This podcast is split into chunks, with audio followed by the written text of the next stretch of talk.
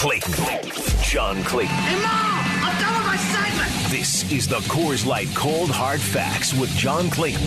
Brought to you by Coors Light. Made to chill. We're talking football with the professor, John Clayton. We do it every day at this time. If you guys have questions for John, you can text them in right now to four two one, three seven seven six, four two one E S P N. We'll try to get to some of your questions before we let him go for the day. Hello, John. Hello, guys. So what did you make of what the commissioner had to say today? I mean, I I, I was with Pat at the uh, at the hospital, so I didn't get a chance to uh, to see the live press conference, but mm. uh, it looks like for the most part, looking at, you know, reading the stuff, he avoided most of the stuff, which is not yeah. surprising. I mean, uh, lots you know, of words, John. Lo- lots, lots of words. Lots of words and no action and all that different stuff. You know, saying that of course it's a disappointment and we're not going to tolerate racism and we're not going to have this and we're not going to have that. And it's like, okay, well, what are you going to do to fix it? And he didn't obviously make any suggestions of what to do to fix it other than to give words out. Yeah, I didn't I didn't really love his responses on the Washington situation. No, no, you know, not at all. Talking about the investigate, how did I mean somebody they were asking very pointed good questions yeah. I thought, and how do you guys come to a joint agreement that allows Dan Snyder the leeway to determine whether stuff becomes public or not? And he kind of danced around it and talked around it, and you know, now there's a new investigation going on that's mm-hmm. independent of the team, and just I, I mean and I didn't expect him to get d- into details by no. any stretch, but no. I, it, I just didn't think he came off great when addressing that topic. I'm not surprised. I mean, you know, first off, I didn't even know it was going to be today, you know, because in all the info that we get from the league, you know, at least I get, it didn't have any Roger Goodell press conference. It's it's so like, for example, Mike Salk and I were talking about it this morning, and I feel bad because I kept on saying I, right now I don't think he's having a press conference, and sure enough, he was having one at, at noon today, and so I feel bad because uh, I misled Mike, and because you know it wasn't in any of the info. I mean, fortunately, what I did after the fact is I sent the uh, the info sheet to uh, to Mike to show him. It's like there's no Roger Goodell there. And so it's like, uh, you know, it came as a surprise to me. But, of course, uh, you know, uh, if anybody who was at the Super Bowl, anybody that's, you know, following, you know, what's going on there, you know, knew about it. And so there was questions asked and good questions asked and bad answers there. Yeah, I guess you would expect that, though, right? Because he yeah. does work for the owners. That's correct. Um, but the one thing, John, and I, we were talking to Louis Riddick earlier yeah. about this, and um, – I do feel like he's trying. Mm-hmm. I, I feel like he is, his heart is in it, and that's what I mean more than he's trying. I, I feel like his heart is definitely in it.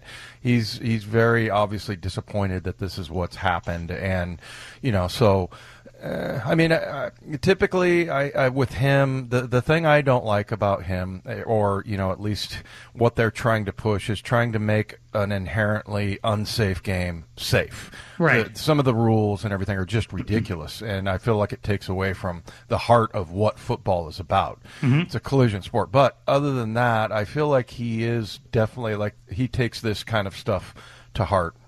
And, yeah. And, you know, so, uh, yeah, I, I don't know. I, I didn't have a worse opinion of him after this. I, I felt like he's he's truly trying. Mm-hmm. You, you you agree with that, or do you yeah, think he's... Yeah, no, I, I think he's trying. It's just uh, there's no... I don't know what the answers are. That's the problem. What are the answers? And it's not easy. I mean, you can't force owners to hire uh, people that uh, they don't want to hire. And, you know, owners keep making the mistake of firing coaches so to way too often. And so, uh, you know, it just becomes a mess.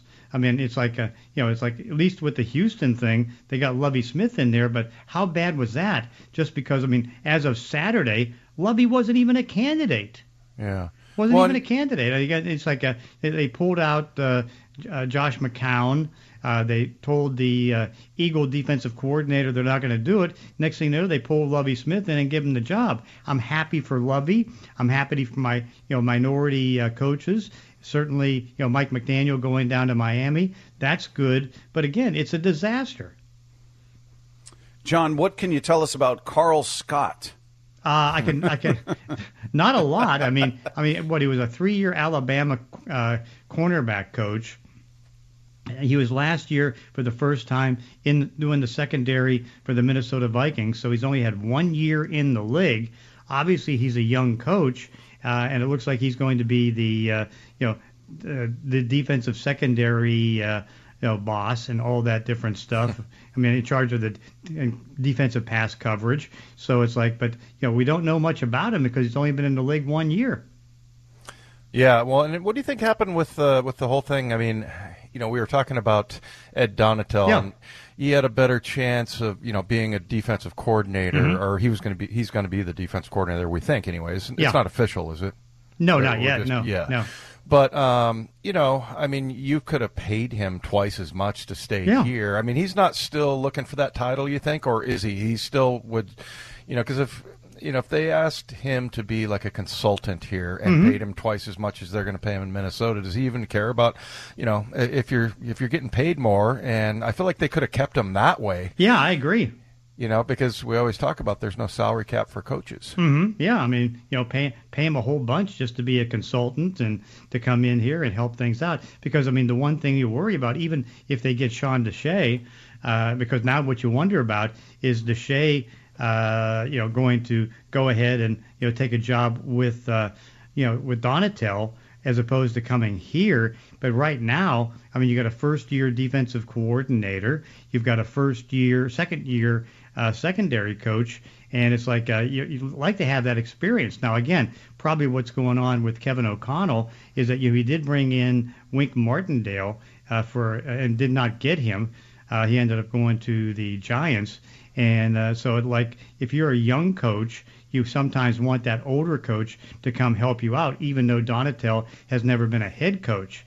Uh, so we'll still see how that works because I thought that they'd probably lean toward you know. Uh, you know, one of the guys that he worked with, uh, in, with the Rams, you know, because uh, Aubrey, uh, I can't remember his last name, but it's like uh, I thought maybe he would go with him, Audrey, Aubrey, Aubrey Pleasant, because he's obviously a very pleasant guy, and uh, you know, it's like I thought he would lean toward him because I mean, one thing that I think you know a lot of the the former Ram coaches like to do is surround themselves with former Ram coaches.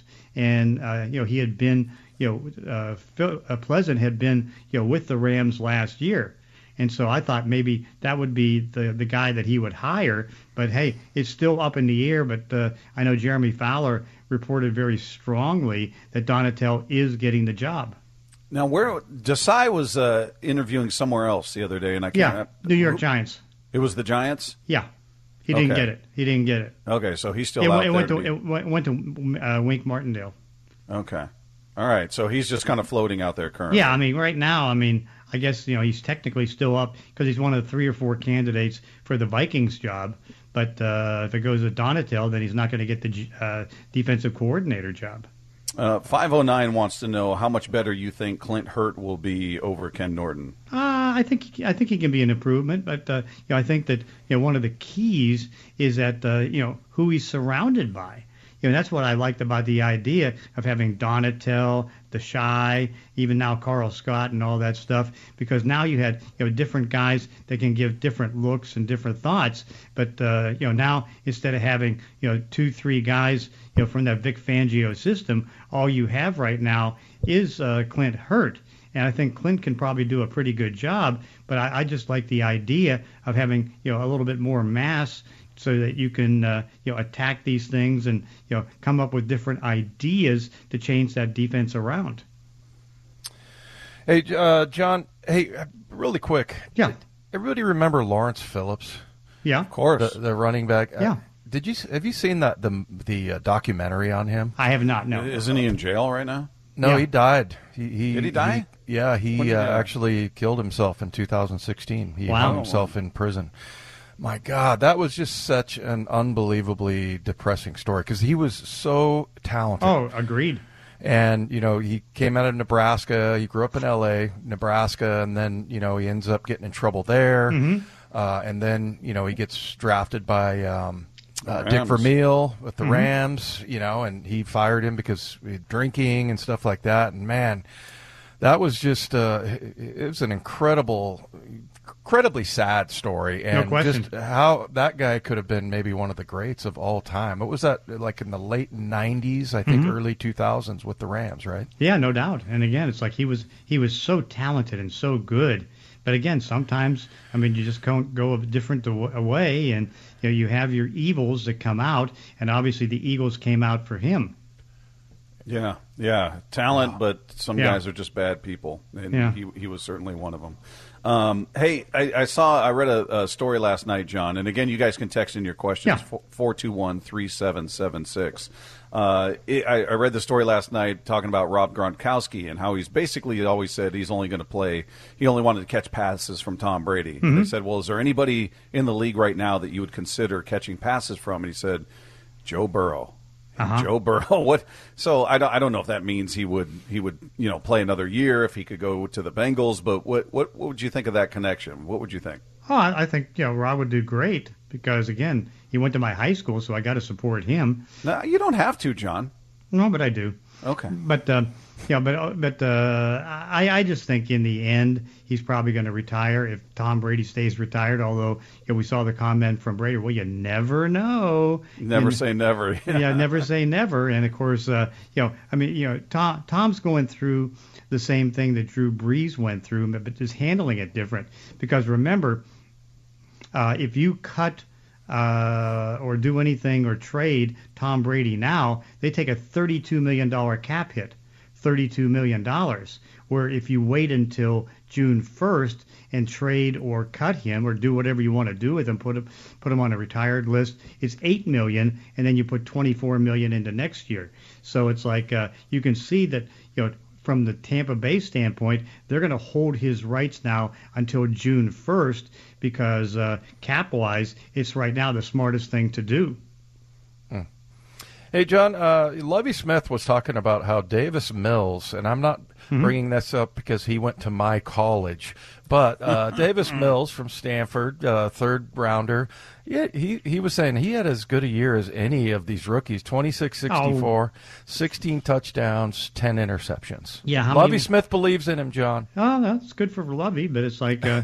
Nice to, you know, the paid political announcement uh, by Lovie Smith, but it's like, uh, yeah. But see, here's the here's the problem uh, because uh, you know I keep looking at this every day and trying to rationalize things. Okay, and so mm-hmm. for example, I mean, if you include Mills and you include Baker Mayfield, that's eleven quarterbacks, twenty-six years or younger, twenty-six years or younger. That's a lot. But here's where the difference is, and that's why I put Baker on one side and I put Mills on the other, because you know Baker has just been average and Mills is trying to still establish himself. But then you look at the other nine guys, right? Seven of them have been uh, first-round picks, and you know in the top ten, seven, because you know Mac Jones wasn't and uh, Lamar Jackson wasn't, and six of them have already been to the Pro Bowl, and so it's like you're you're in the A F C. And you get carved up. You get car like, for example, you know, I was thinking about this because I thought I had a call to do a Nashville station for the Tennessee Titans. And like, for example, you know, one of the things that I always keep pointing out is that uh, you know it's tough in the playoffs because the quarterbacks keep getting better. You know, because now, I mean, each week you're going to be facing a top quarterback for the most part, and it's hard to win those games. Well, now you look in the regular season, and you got all these young quarterbacks, aside from the fact you have Ryan Tannehill, who's been to the Pro Bowl, you have David Carr, who's uh, been to, or Derek Carr, who's been to the Pro Bowl. Yeah, David didn't make it, but it's like Derek Carr, who's been to the Pro Bowl, and it's like, I mean, how, how do you win in the A F C if you're going to be uh, Mills? There's no chance. Yeah. Yeah, that's a good point. I mean, A F C is just... It's stacked. Loaded. I, I, I've never seen a conference like this. Yeah, but he went to Stanford, John. Yeah, that's good for him. He's very educated. uh, John John's not, uh, he's not feeling the love, the Stanford love. He, he doesn't right feel it the way he does. Well, well yeah, but, but again, it's like you're going to compare Patrick Mahomes to uh, Davis Mills? Are you going to compare Joe Burrow to Davis Mills? Are you going to compare Herbert? Justin Herbert. Herbert yeah, yeah, Justin Herbert. I mean, you're going to compare yeah. Lamar Jackson? No. Well, what about Zach Wilson? I mean, that, that yeah. was the guy that had, you know, and he had kind of a so-so year. What's yeah. the, the word with the in in New York with the Jets about him and his rookie year. I guess just a rookie year. I mean, yeah. even John Elway had a bad rookie year, right? Yeah, I mean, because, again, it's like they they didn't have much at the wide receiver position. They had nothing at tight end. They were shaky at the backfield. So he didn't have a lot to work with. And so it's like, uh, you know, toward the end of the season, I mean, he was doing a good job of not throwing interceptions and, you know, getting a few more completions. But, you know, it certainly wasn't one where, I mean, you know, he of, of the, uh, you know, the nine first-round quarterbacks that I'm talking about, I mean, he probably had, uh, you know, you can put him and Tua down as probably, you know, two of the worst. Yeah. It, by the way, always rookie year, eighty-three, mm-hmm. forty-seven percent completion percentage, seven touchdowns, fourteen interceptions. Yeah. And I was at the, I was at his, I was at his first game against Pittsburgh, which was in Pittsburgh, and he was brutal. Yeah, absolutely right. brutal. John, what do you think of games being held in Germany? First time uh, starting next season. Great, love you it. Like that, I do. Yeah. I just don't love the teams, and I understand now that with seventeen games, you yeah. can still have eight home games, eight road games, and then there's that one. But once they do get to eighteen games, as we predict, that means mm-hmm. teams will lose a home game. I just, yeah.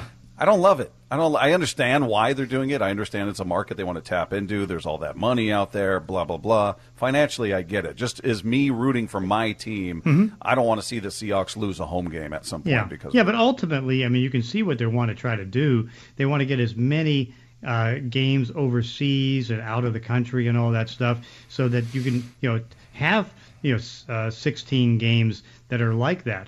I mean, what you have now, what, two in London, and you know they'll uh, they'll keep adding, and if they can do that, then it takes away that imbalance of losing a home game. Uh-huh. Hey, John. By the way, I looked up the stats for John Elway's game. You're yeah. right. First game at Pittsburgh. He was one for eight, fourteen yards, one interception. He was sacked four times. Yeah, yeah, that was bad. fourteen-yard average, not bad, though. It's yeah, yeah, exactly. Hey, uh, when do they go to eighteen games, John? As, I, as Bob well, I mean, right now the players are against it. Yeah. And, you know, it's like, and you, you pretty well figure out it's a, uh, you know, ten-year C B A, so it's like uh, I don't necessarily see them changing to C B A, so it could it t- could take another eight years or so. Mm. Hey, with your databases and everything, because mm-hmm. we, you know, now with the seventeen game, uh, you know, it's uh, instead of sixty-two five, it's fifty-nine something to get to a thousand yards. Or yeah. You're making all the adjustments there and everything, because you just got to go, uh, you know, averages, because yeah. obviously you got an extra game for everything. Yeah, but of course, I mean, how do you you can see it. Uh, it, the receivers benefited from it because, you know, just off the top of my head, I think there was twenty-six receivers that had one thousand-yard seasons. But the running backs didn't take advantage of it.